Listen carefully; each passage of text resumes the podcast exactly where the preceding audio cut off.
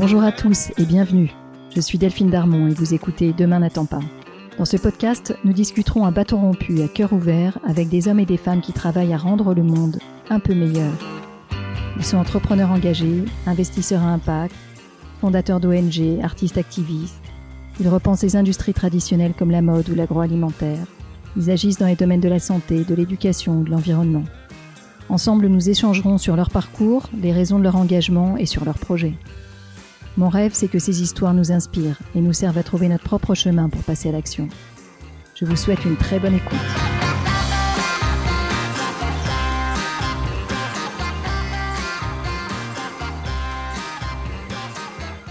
Aujourd'hui, c'est un véritable cadeau de Noël que je vous propose. Une discussion avec Mauro Colagreco, ce chef argentin extraordinaire qui a déposé ses valises à Menton, où il a ouvert un restaurant mythique, le Mirazur, avant de développer un groupe d'une vingtaine de restaurants partout dans le monde. L'écouter, c'est déjà une expérience culinaire et sensorielle. Le Mirazur a rapidement reçu les plus hautes consécrations de son industrie. En 2019, il a gagné ses trois étoiles Michelin et, accrochez-vous, il a été élu meilleur restaurant du monde, rien que ça. Alors non content de viser l'excellence, Mauro est aussi devenu le fer de lance, le héros, le chef de file d'une restauration engagée. La cuisine de Mauro est exclusivement réalisée à partir de produits locaux, issus d'une agriculture régénératrice, essentiellement venus de ses jardins, et d'une pêche et d'un élevage responsable. Son restaurant a reçu la certification zéro, zéro plastique en 2020, mais surtout, Surtout, Mauro a pensé le Mirazur comme une exploration poétique de nos liens avec le vivant. Le client est accueilli par un jardinier qui lui fait visiter les jardins cultivés en biodynamie et en permaculture. Puis il se met à table, où il lui sera proposé une carte sans menu pensée comme un voyage initiatique pour nous rappeler les beautés que la nature a à nous offrir. Aujourd'hui, Mauro porte ses engagements dans l'ensemble des restaurants de son groupe, et on en compte une vingtaine à date, partout dans le monde. Et il porte également ses engagements dans ses nouvelles responsabilités de président du groupe Relais Château et d'ambassadeur de bonne volonté en faveur de la biodiversité à l'UNESCO. Cet épisode magnifique vous est proposé en collaboration avec l'Université de la Terre, avec qui je réalise une très belle série de podcasts. Alors je vous laisse et je vous souhaite une écoute savoureuse. Vous allez vous régaler et comme toujours, si l'épisode vous plaît, partagez-le autour de vous et allez mettre un commentaire sur Apple Podcast. Ce sera mon plus beau cadeau de Noël. À très bientôt. Mauro, merci, merci infiniment de me recevoir. Je me réjouis depuis si longtemps de cet échange. Alors, avant de parler des merveilles que tu opères au Mirazur et dans le reste de ton groupe, j'aimerais, Mauro, que tu nous parles de ton enfance et de la façon dont a germé ton amour de la cuisine et tes liens avec la nature ça va me faire euh, revenir à, des beaux souvenirs parce que je, je peux dire que j'ai eu une enfance, euh, très belle enfance, euh, en Argentine, d'une famille euh, des racines italiennes, très mélangée, beaucoup d'Italiens. J'avais trois grands-pères italiens et j'avais mon grand-père du côté de mon père qui lui il était un vrai mélange entre italien, basque, espagnol et euh, charruas. Donc c'était euh, des originaires vraiment de, de du nord-ouest de l'Argentine. Donc euh, je suis né dans une famille euh, où euh, évidemment la table avec toutes ses racines c'était quelque chose de, de, de, très important très varié eux et mes, mes grands-parents ils habitaient en campagne donc euh, souvent on passait des, des, les vacances d'été ou les grands anniversaires de, de la famille euh, ou les fêtes de fin d'année. Et donc, euh, c'était des moments toujours festifs et où le, les moments de repas, c'était vraiment des fêtes. C'était une maison où les portes étaient grandes ouvertes, donc il y avait toujours une, une, une place de plus pour des amis qui passaient, des voisins euh, qui voyaient pas mon père depuis des années, ou, ou, ou mes tantes. Donc c'était vraiment une, une, des moments très festifs, très chouettes, qui m'ont beaucoup marqué. Que j'ai eu, j'ai eu une enfance, je disais, très chouette, pas seulement au niveau euh, cette euh, richesse autour de la gastronomie, mais aussi beaucoup d'enseignements de la part de mes grands-parents qui avaient habitait en campagne, il avait son propre jardin, son jardin potager. Donc, j'étais toujours avec mon grand-père en train de des, des goûters, il me faisait goûter plein de choses, j'ai encore dans la bouche les, les goûts de, de ces tomates, première tomate chaude de, de, du soleil, euh, directement arraché de la plante. Des moments merveilleux, donc qui m'ont donné beaucoup de contacts avec euh, les produits euh, hyper frais, des, des, des, des goûts et qui explose en bouche, mais aussi j'ai eu euh, l'opportunité de beaucoup voyager avec mes parents de tout petit. Donc chez mes parents, ils sont voyagés dans toute l'Argentine, c'est un grand pays, l'Argentine.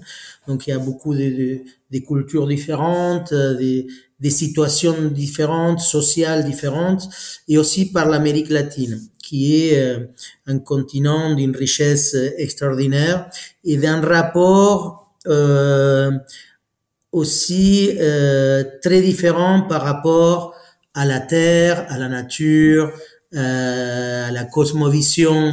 Et, et, donc avoir ces contacts de tout petit, c'est vrai que ça m'a ouvert euh, beaucoup l'esprit. J'ai un baccalauréat littéraire. Ah oui. Oui, et, euh, et après, quand j'ai fini mon bac, j'ai décidé d'essayer de continuer euh, le métier de mon papa, qui euh, lui, il était expert comptable. Donc, euh, j'ai fait euh, quelques ans à l'université d'économie à Buenos Aires, et jusqu'au jour que grande crise existentielle, euh, je me rendu compte que ben, c'était pas la comptabilité qui me faisait vibrer. Et à ce moment-là, que j'ai décidé d'arrêter mes études à l'université, j'avais euh, un copain qui, euh, qui lui, il était euh, chef privé d'un des plus grands artistes euh, chanteurs d'Argentine et, euh, et qui venait d'ouvrir son propre restaurant. Euh, et donc, comme je savais pas quoi faire, je lui ai dit, écoute, euh, est-ce que tu as besoin de quelqu'un pour t'aider, pour éplucher des pommes de terre? J'aimais déjà la cuisine, mais je n'avais jamais réfléchi à, à, à, faire de la cuisine mon métier. Mais euh, et alors, il m'a dit, ben, bien sûr, viens, il y a toujours quelque chose à faire. Et euh, c'est comme ça que je suis rentré dans le monde de la restauration. En fait, du premier jour que je suis rentré dans ce restaurant, euh, j'ai euh, j'ai eu cette sensation de d'avoir trouvé ma passion en fait. Une semaine après avoir rentré dans ce restaurant, j'étais en train de chercher un lycée hôtelier et euh, donc j'avais 20 ans et, c'est comme ça que je suis rentré par la porte de la gastronomie. Et tu as débarqué à La Rochelle, j'ai vu ça. Alors, j'ai fait d'abord un lycée, euh, une école en, en Argentine, et après, en fait, euh, j'ai eu la chance de, de, me rencontrer dans ces parcours une, une grande cuisinière argentine qui m'a pris sur son aile et, et il m'a dit, Moreau, il faut que toi, je sais pas qu'est-ce qu'elle a vu avec moi, mais il m'a dit, Moreau, il faut que toi tu ailles en France, il faut que tu prennes la base de la cuisine française.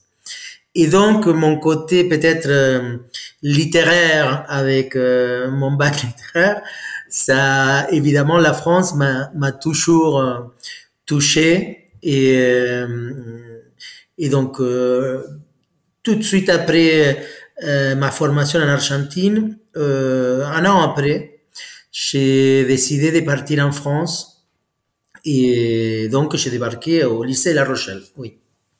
Au départ, j'ai parti avec l'idée de, de partir juste pour deux, trois ans, me former et revenir en Argentine. Mais euh, voilà, la, vie n'est jamais faite comme on pense.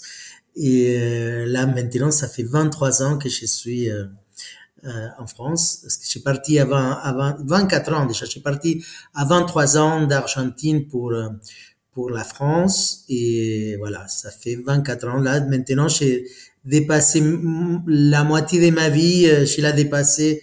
J'ai un an de plus en France qu'en Argentine. Alors Mauro, tu vas être formé par les plus grands. Je vais en citer quelques-uns, mais c'est assez, tu les enfiles comme des perles, donc c'est assez euh, frappant quand on regarde par où tu es passé. Bernard Loiseau, Alain Passard, Ducasse, Guy Martin. Tu vas passer chez tous les grands chefs. Euh, C'était pas facile. Non, j'imagine. C'est à la fois une école euh, de l'excellence, et en même temps, euh, tu parles de ton regard d'enfant devant tout ce que tu vois, et de gourmandise. On sent ton œil gourmand quand tu parles. Euh, qu'est-ce que tu retiens de ces années, de ces chefs? Est-ce qu'il y en a qui t'ont marqué plus que d'autres? Comment ça t'a formé? Alors oui, effectivement, j'ai eu euh, énormément de chance. Je rigole quand je dis que c'était dur parce que finalement, je, regarde en arrière et, je suis tellement reconnaissant et, heureux et je me sens avec énormément de chance d'avoir pu euh, être formé par, par ces gens qui, qui chacun d'entre eux m'a laissé un, une, une, vision, un, un, petit bout de, de ce qu'aujourd'hui je suis, non? Euh, Donc, euh, j'ai construit, ils m'ont permis de construire mes, mes bases. Et euh, j'ai fait une expérience de huit mois et euh, qui était extraordinaire parce que chez Alain Ducasse, c'était voilà les détails à la perfection, essayer de toujours euh, faire euh, au mieux et, c'était une, une, une, une, approche totalement différente que, que celle de l'arpège, parce que l'arpège avait un côté très spontané que j'ai beaucoup aimé et qui m'a beaucoup marqué. Chez Ducasse, il y avait une recette qui devait être respectée de A à Z et qu'il ne fallait pas un, un gramme de plus, un gramme de moins. C'était ça et il fallait le faire. Et donc ça, ça m'a donné euh, beaucoup de rigueur parce qu'il faut être très rigoureux. Et, euh, et c'était une très belle expérience. À quel moment tu t'es senti suffisamment formé pour aller ouvrir ton propre restaurant? Alors, c'était chez Guy Martin, euh, parce que chez Guy Martin, j'arrive et et Guy, il m'a, il a vu tout de suite qu'il y avait des potentiels et il m'a laissé faire beaucoup de choses. Donc, j'ai venu, j'ai, j'ai proposé tout le temps des choses à, à Guy Martin, des plats qui, souvent, ils étaient acceptés ou en partie acceptés, qu'on mettait euh, dans le menu ou dans une garniture. Et, euh, et donc ça, ça m'a raffirmé en tant que, que chef. Ça m'a donné euh, de l'autostime et j'ai commencé à, là, j'ai commencé vraiment à rêver, à concrétiser mon rêve. Et euh, du coup, le, le rêve commence à germer, c'est ça? Alors les rêves commencent à germer, mais c'était vraiment un rêve parce que à l'époque j'avais 28 ans, 27, 20, 29 ans. Euh, j'avais très peu d'économies parce qu'à l'époque, j'ai bon, habiter à Paris, c'était déjà aussi cher qu'il est aujourd'hui. Euh, les salaires de, dans les restaurants, ils étaient encore plus maigrigeons qu'à l'époque et que maintenant. Et euh, donc, j'avais pas beaucoup d'économies. Euh, j'avais pas des investisseurs ou des, ou d'associés, des partenaires, et euh, je n'avais pas accès au crédit parce que euh, j'étais étranger et euh, Alors, vu comme ça, c'est pas gagné, tu vois. Voilà, pas du tout gagné. Ah, euh, pour euh, faire grandir ce rêve-là et l'amener au bout, tu vois, le rêve était osé, et ensuite, il fallait sacrément s'y accrocher.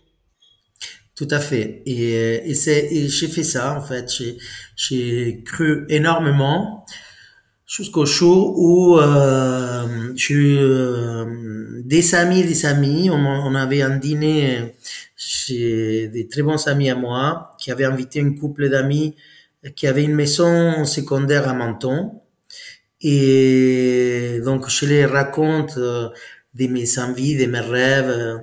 Et, euh, ils finissent le repas, ils me disent, vous savez, euh, tu sais, Moreau, on, on a peut-être un contact à te présenter euh, parce que à Menton, euh, on a euh, on, on, allait à un restaurant il y a des années qui depuis cinq ans il est fermé et récemment on a rencontré le propriétaire qui cherche quelqu'un pour reprendre son, son affaire.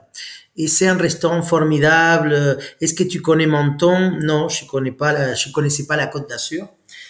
Bon, au bout de compte, trois mois après, j'étais en train de visiter euh, les lieux, le restaurant, et euh, en train de me lancer dans cette aventure qui est le Mirasur. Tu as un lieu qui même s'il était fermé depuis quelque temps, tu pouvais voir très vite qu'il était extraordinaire, on va s'en reparler, mais euh, tu avais encore quelques difficultés devant toi. Il fallait quand même rassembler la somme, sans compter toute la, tout, le, tout le, montage pour ouvrir un restaurant, recruter, lancer. Enfin, c'est une sacrée entreprise à se mettre sur le dos à 28 ans.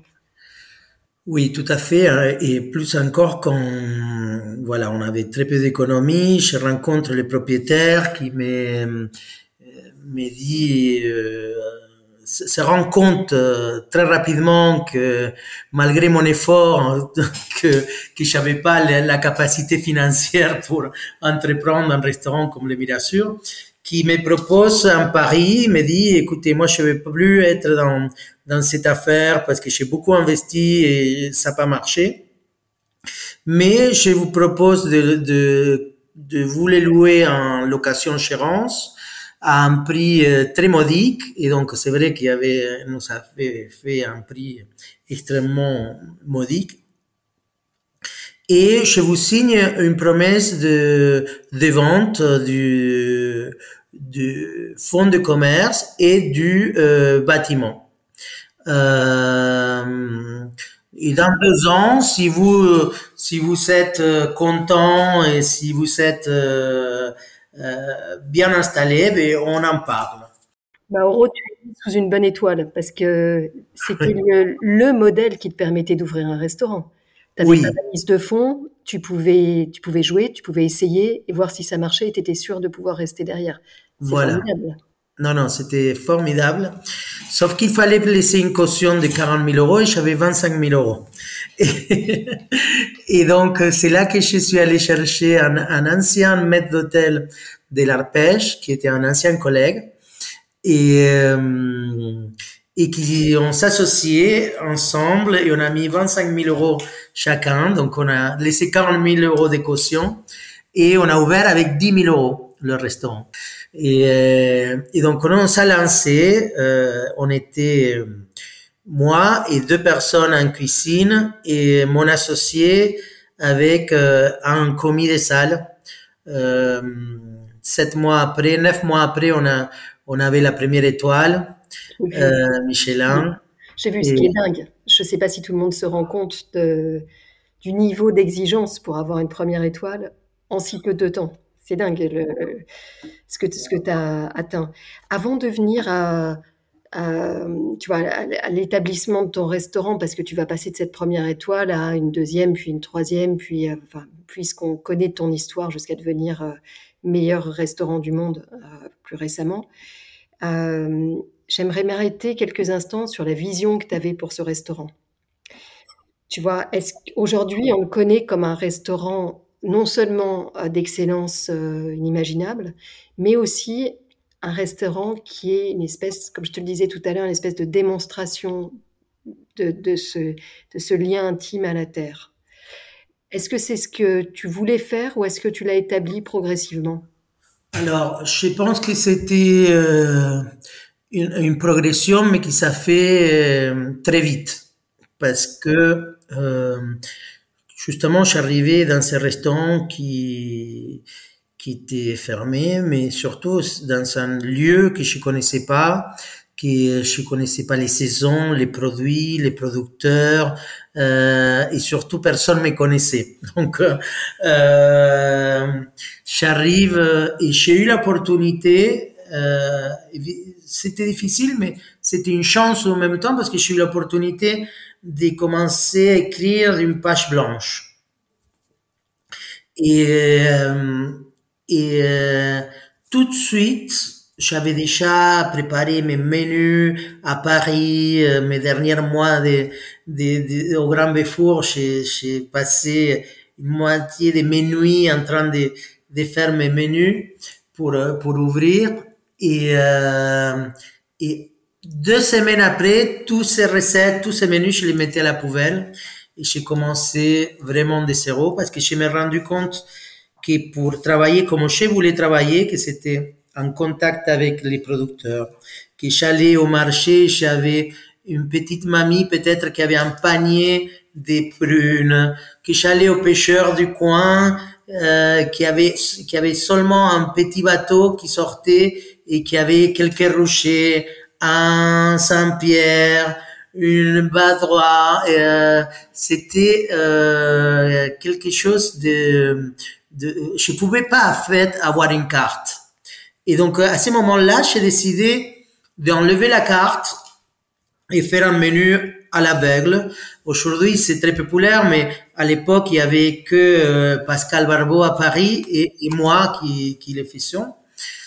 Euh, et, euh, et donc, euh, j'ai euh, commencé à, à, adapter ma cuisine aux produits.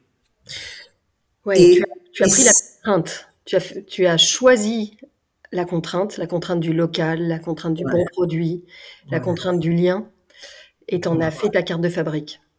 Voilà, exactement.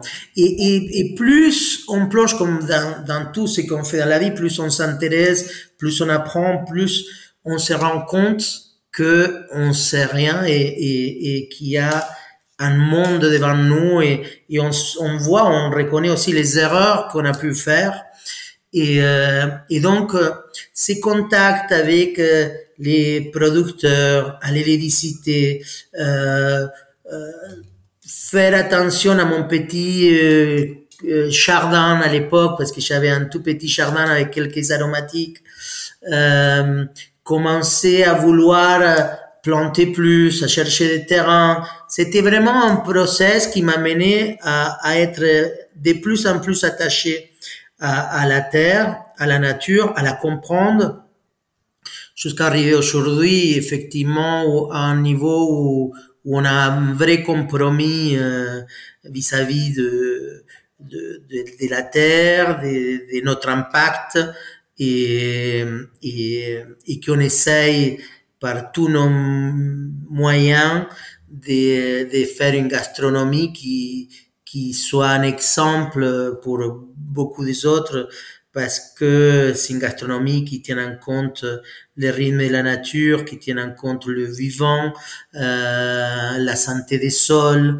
J'ai compris que tu étais passé de 1 à 5 jardins, que tu avais passé euh, tout ce que tu pouvais en permaculture, euh, oui. que tu avais un... Oui, aujourd'hui, on a 5 euh, dans différents niveau hauteur au niveau de la mer, donc euh, ce qui nous permet de jouer énormément avec des différents climats euh, dans cette région montagneuse euh, qui est les Alpes-Maritimes.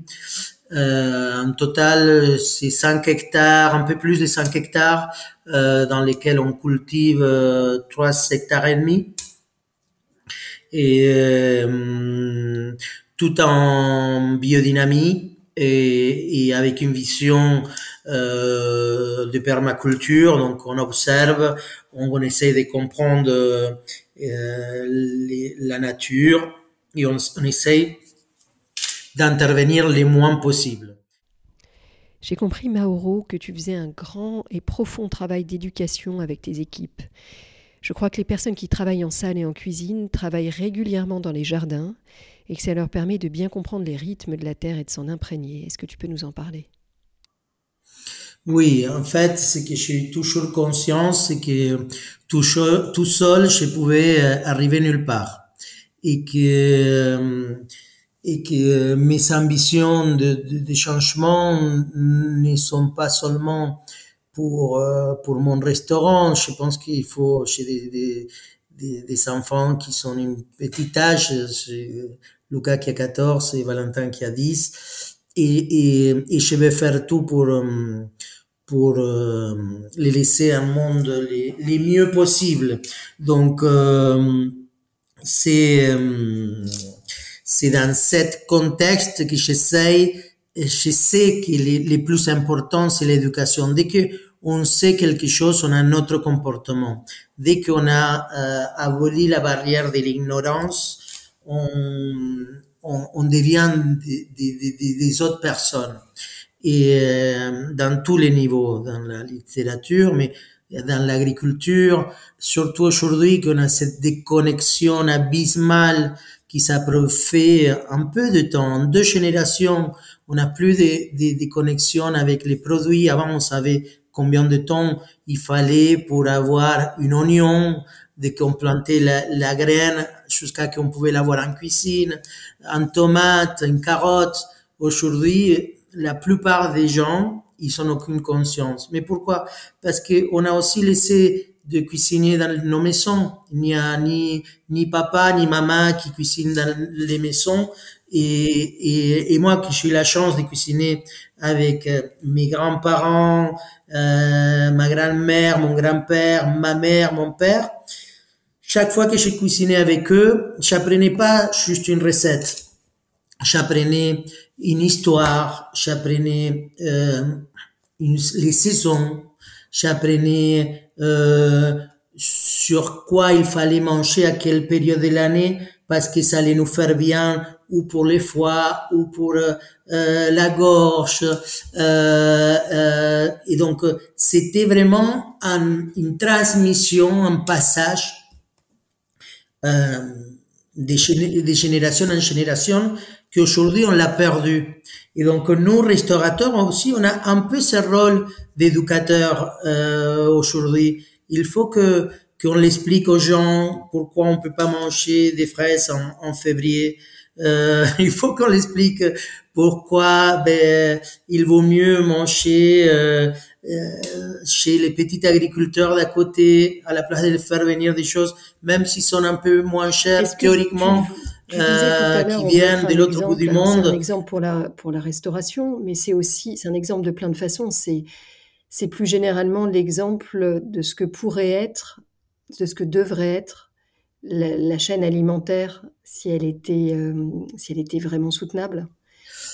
C'est vrai que ce qu'on fait, euh, qu'on a fait avec la, la nourriture, c'est terrible. En fait, on a, on a moi, cette notion de, du, sacré, pour moi, c'est très important, hein, du sacrifice, du sacré. C'est, c'est, euh, ces notions de, de l'aliment, en fait, on l'a converti en, en purement en, en, business et, euh, et, euh, et, ça, c'est terrible. Je pense qu'il y a un vrai euh, questionnement philosophique à, se poser euh, de la société en général. Et, et, et je, peut-être c'est naïf, mais je crois que c'est possible le changement même dans une, une société capitaliste comme comme on est.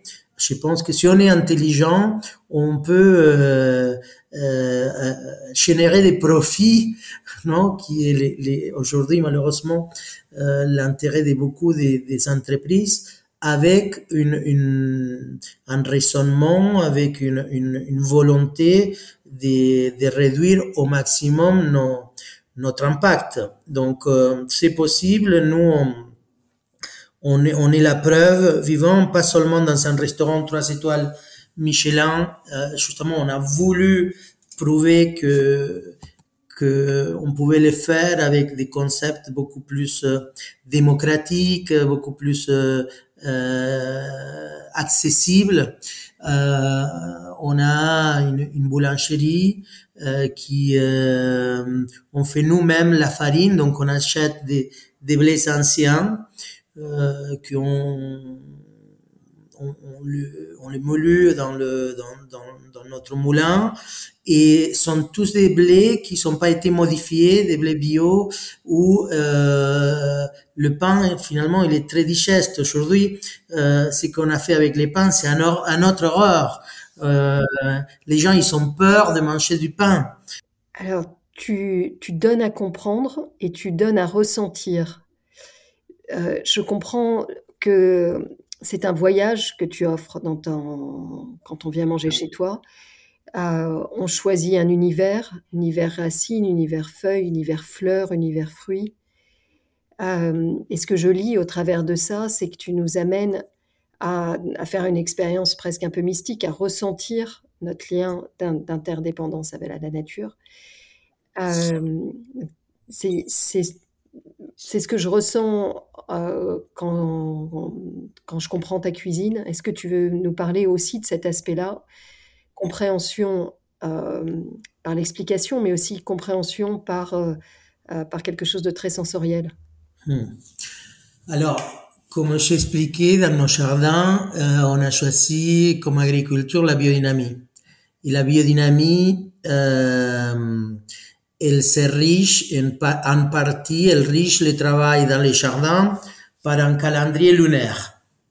Et, euh, donc, euh, parce qu'on croit que le cosmos, les, astres en général, ils sont une influence dans le vivant et, énormément dans, les plantes, aussi dans, les, les, hommes et les animaux.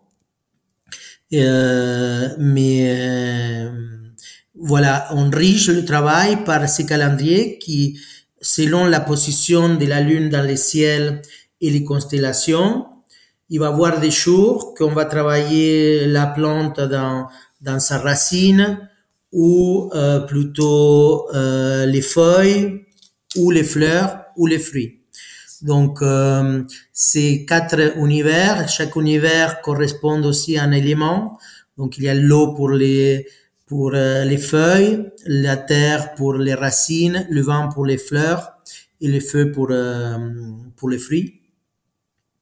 Et, euh, et en fait, on a voulu remettre ça dans l'expérience client parce qu'on trouve dans, avec nos recherches, parce qu'on a beaucoup cherché avec, on a une équipe aujourd'hui avec un, un, une anthropologue euh, une écrivaine et un et, euh, euh, ethnobotaniste qui travaillent euh, constamment pour, pour nous. Ils sont, font partie de, de notre équipe. Et en fait, la recherche qu'on a fait dans toutes les anciennes cultures, les cultures amérindiennes bien sûr, mais aussi la, Grèce ancienne, euh, les, et même ici euh, sur Menton, qui est un des premiers sites euh, de, la préhistoire de l'homme, dans lequel l'homme moderne a fait son passage. Toutes ces cultures, ils ont eu une connexion très forte avec le cosmos. Euh, les, pour l'agriculture, mais pour euh, toutes les, les, leur vie. Et c'est à partir de quand qu'on a perdu cette connexion. Aujourd'hui, je parle du cosmos et tout le monde me regarde comme en disant, en disant qu'est-ce que ça y est, il a pété les plombs et, euh, et euh, où est-ce qu'il est parti? Et en fait, cette connexion avec le cosmos, on l'a perdu au moment de la révolution industrielle euh, où on a voulu contrôler le tout euh, pour produire plus euh, sans tenir en compte le reste. Et, donc, on veut par ces menus très poétiques faire comprendre aux gens que il faut continuer à croire, même si ce sont des choses que on peut pas les toucher, qu'on peut pas euh, ils existent. Ces, énergies existent et, ils sont fondamentales pour que euh, l'homme continue à rêver. Je dis que le fait de, déjà de, de euh, lever les yeux et regarder vers le ciel, c'est là que, que, que ça réveille l'imaginaire de l'homme et, et qui euh, et c'est là qui commence le rêve et, et, et, on est dans un monde où il nous faut beaucoup de rêves et, euh, et, et c'est ça en fait que qu'avec notre menu, on, on essaye de, de transmettre. Tu t'es posé la question d'arrêter la viande, voire les poissons, ou pas? Bien sûr, je me posais ces questions, mais j'arrivais à la conclusion de que c'était une erreur. Euh, parce que je pense qu'il faut, ce qu'il faut essayer, c'est d'équilibrer, rééquilibrer euh, notre alimentation, rééquilibrer euh, notre pensée, notre société. Et, et, et c'est nécessaire aussi euh, l'élevage de quand il est bien fait comprends, Mauro. Donc, c'est le, mettre à sa juste place et avec une filière qui soit une filière responsable quand c'est là. Tu as, tu as, euh, tu as aussi pris un, leadership sur euh, le, fait de devenir le premier restaurant au monde à être certifié sans plastique. Euh, qu'est-ce qui a, alors, si je te demande pas, évidemment, ce qui a motivé ton choix, on le comprend. on a tous la connaissance aujourd'hui de la plaie que représente le plastique.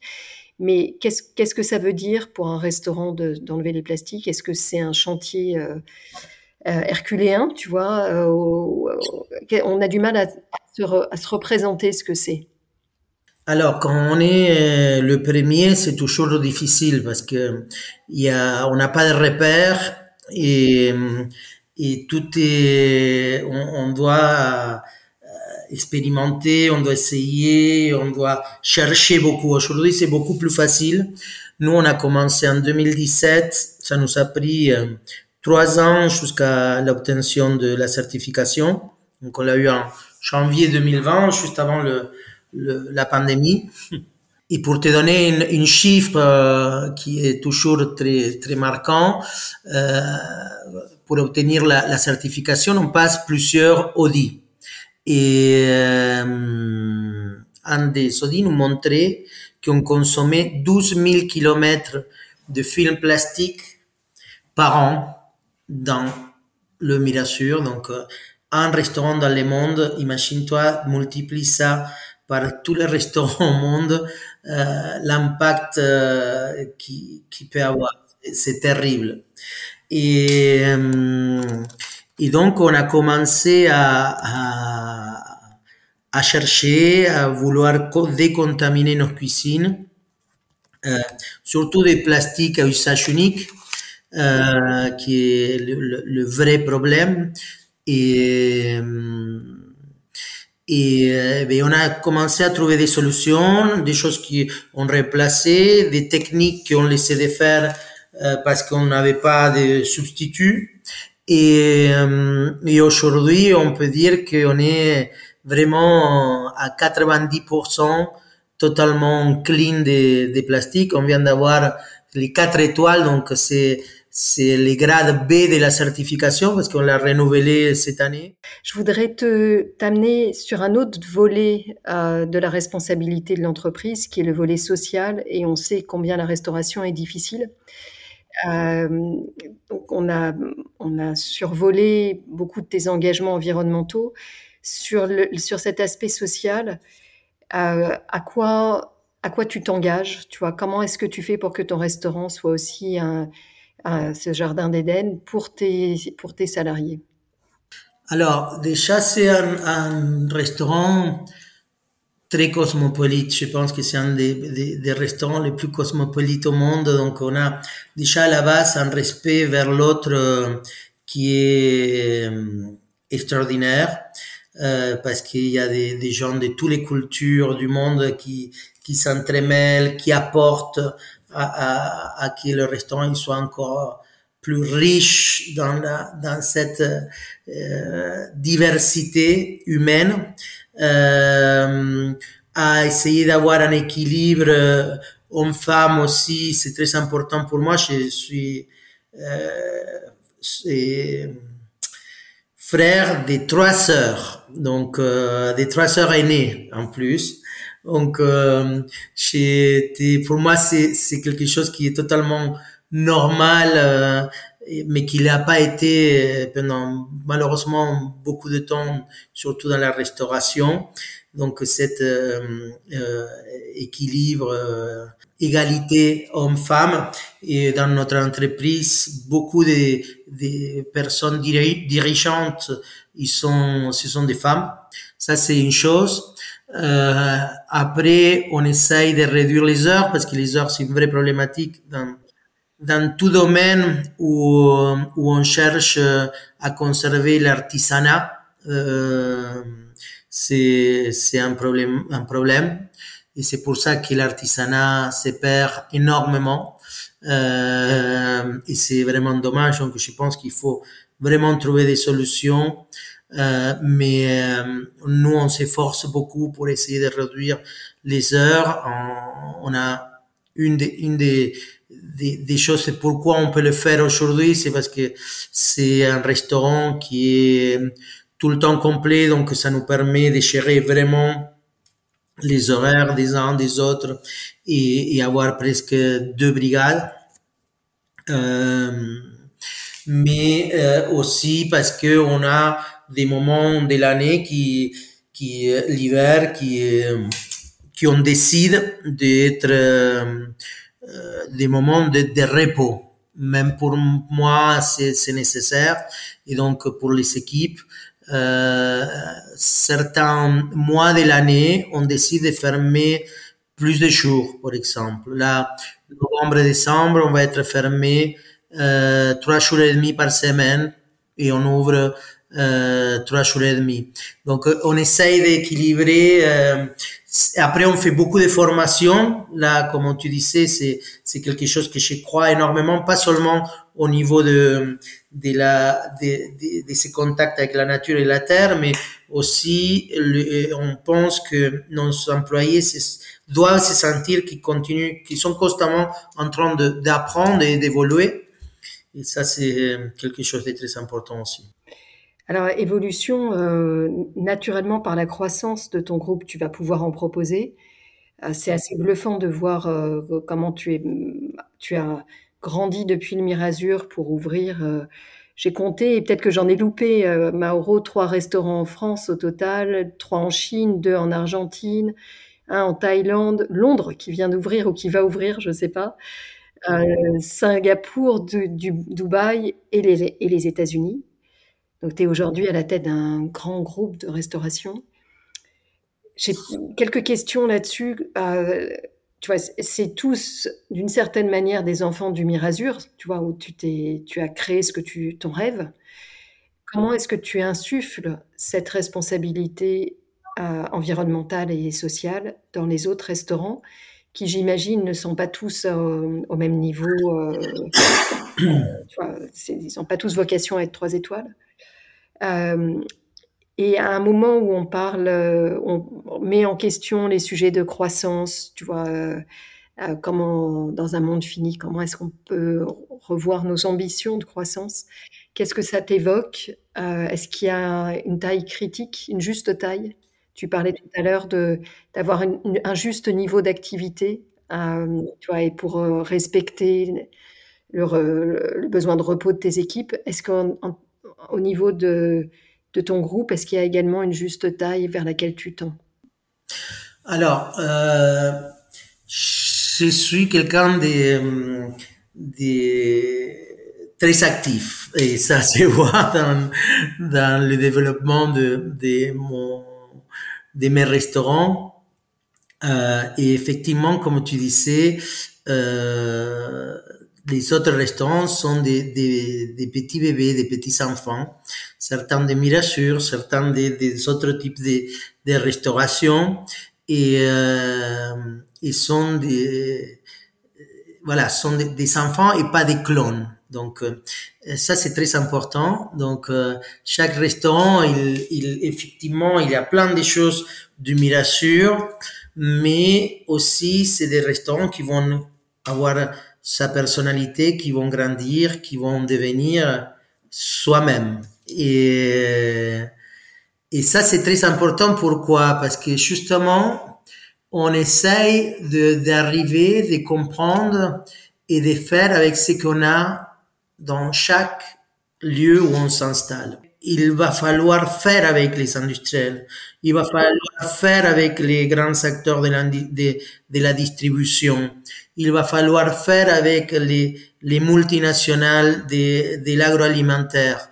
Et, et parce que si on ne les fait pas tous ensemble, on va pas y arriver.